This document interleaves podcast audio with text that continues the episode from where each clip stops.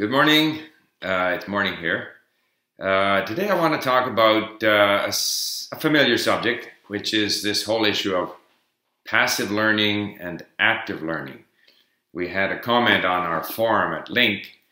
Uh, someone asked if perhaps the active or the passive knowledge of the language is processed in a different part of the brain than the active uh, skills in the language. I don't know, of course, I'm not a neuroscientist, but what I have read, and I've read quite a bit on how the brain learns, suggests that a lot of areas of the brain are involved in language learning. And uh, quite honestly, I don't see how it can be processed in different parts of the brain because as we, you know, learn a language, uh, what initially is indiscriminate noise, eventually, as neural networks are formed, as I understand it, uh, we are able now to distinguish in this what is initially indiscriminate noise, where one word ends and a new word begins, and eventually we can start making meaning out of what was once noise. And obviously, when we go then to use this, then we have to be drawing on those neural networks. We can't be charging off, it seems to me, to some other part of the brain to start producing the language. But I'm not a neuroscientist, although I always recommend the book by Manfred Spitzer called Learning or the Brain or something like that. And I checked at Amazon, it's not available in English. I have the book here in German. Uh, before getting further into this subject of active and passive, I would like to raise a complaint that I have with YouTube. I love YouTube. I think it's a tremendous uh, community. Uh, it's a tremendous um, way to improve your language skills. When I do, uh, you know, foreign language videos, especially in languages that I'm not very strong in, I often have to do one or two takes before I, I manage to get through uh, without too many mistakes. And watching yourself speak in another language and watching your and listening to your mistakes is a great way to notice where your gaps are so it's and I, have often felt that we should uh, as we go along, and I, I, guess I haven't been doing this, but if I were more serious, I would. Um, you know, make videos of ourselves at different stages in our learning, and just to to see how we progress. So YouTube is great. Here's what annoys me with YouTube. Every so often, a comment below below one of my videos says this comment has been removed because there were too many negative votes. Why would YouTube do this? Um, I don't mind people disagreeing with me. I don't mind people disagreeing with what other people had to say. I don't mind people calling me an idiot, a gas bag, or whatever they sometimes call me, a fool. It doesn't matter. If I find a, a comment offensive because it contains, you know, uh, vulgar language or because it's uh, whatever racist or something, I'll just block it for those reasons, but that decision should be left with me. It shouldn't be up to some automatic process, and I don't know what that process is. I don't know how many negative votes, uh, but but why? I like I cannot understand why they would do something like this. It just blows my mind. That's the one thing. The other thing is I notice sometimes that uh, some comments are withheld or something, and then I go to that person's channel at YouTube, and the comment is still there I suggest this is also something that YouTube does that eliminates some comments. Uh, I don't know if other people have had the same problem. And I guess the third in the litany of complaints I have about YouTube is they have made it a little easier to comment, to, for me to reply to comments, and I get lots of comments and I would like to reply. Uh, it used to be you'd have to, you know, click to answer and then you'd be left searching for the comment in amongst this whole list of comments. Now they've got it so that you click to reply, you go to that video and the box to reply is below the comment but the, the video comes on all the time. So then you have to go and shut down the video so you don't hear yourself talking all the time. This is especially the case if i'm sitting in the office and i don't want to disturb other people. So just some quick comments about things that annoy me at google and or at least at youtube and i wonder if other people have had a similar comment. One last thing that annoys me is the ads and that's why we stopped doing our ads here uh, you know, we thought we'd put some ads on there to earn a little bit of revenue to pay for coffee in the office, but really it's so annoying whenever I open another video and I have to listen to three seconds or 15 seconds of an ad. So we stopped doing that. But I understand that YouTube has to raise money somewhere for the wonderful service normally wonderful service that they provide. Getting back to passive versus active. You know, uh, it, it, in some ways it connects with this whole, uh, you know, the sort of two schools uh, uh, of thought with regard to language learning. One says, you know, speak from day one, and the other says, no, you need to build up your knowledge through a lot of input activities. I must say, I'm more in favor. I mean, my own method of of language learning is uh, basically to focus on input for a period of time that can be two months, six months, 12 months, it doesn't matter.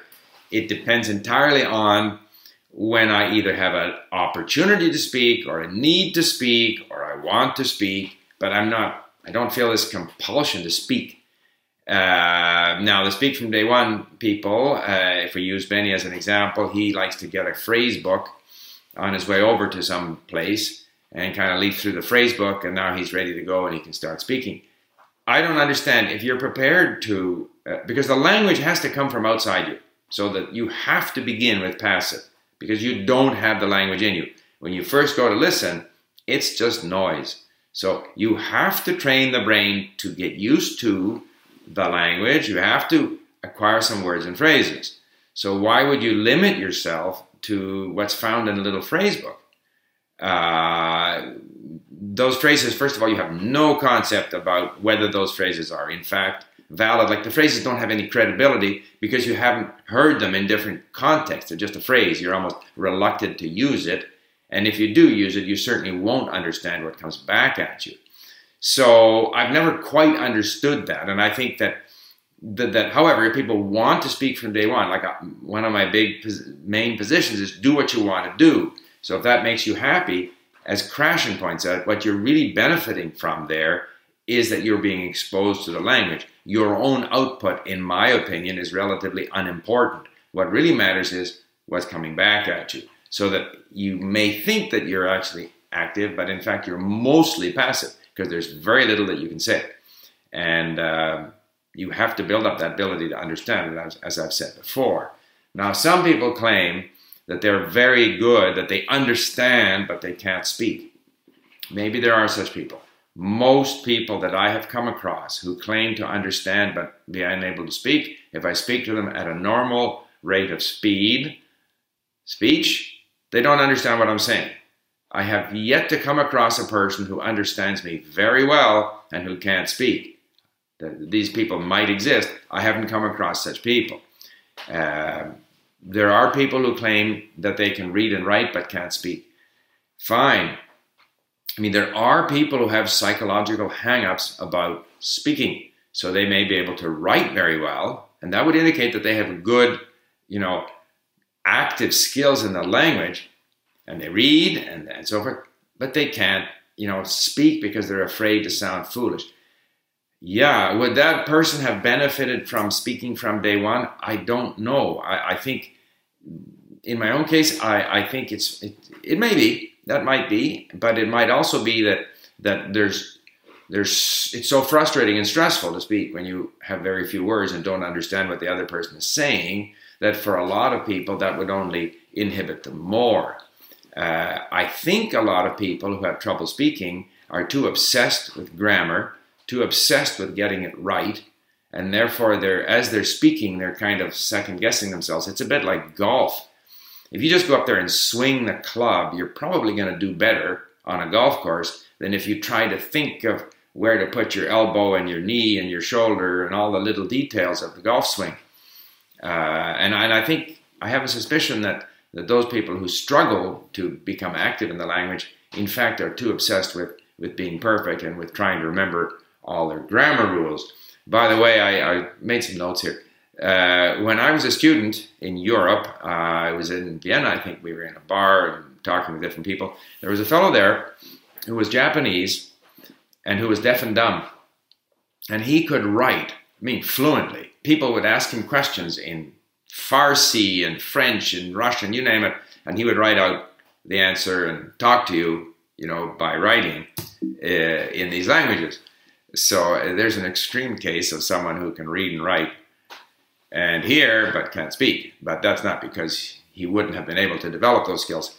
He was unfortunately uh, unable to, uh, he was mute Sorry, did I say deaf and dumb? He wasn't deaf and dumb. You know what? I don't remember. Maybe we wrote to him and he wrote back. Anyway, a remarkable person. A remarkable person. Uh, so, you know, and so what is passive input? Again, I think some people think you can just turn the radio on in the background or watch movies that you don't understand. Again, if you like doing that, that's fine. Personally, I've never found that useful.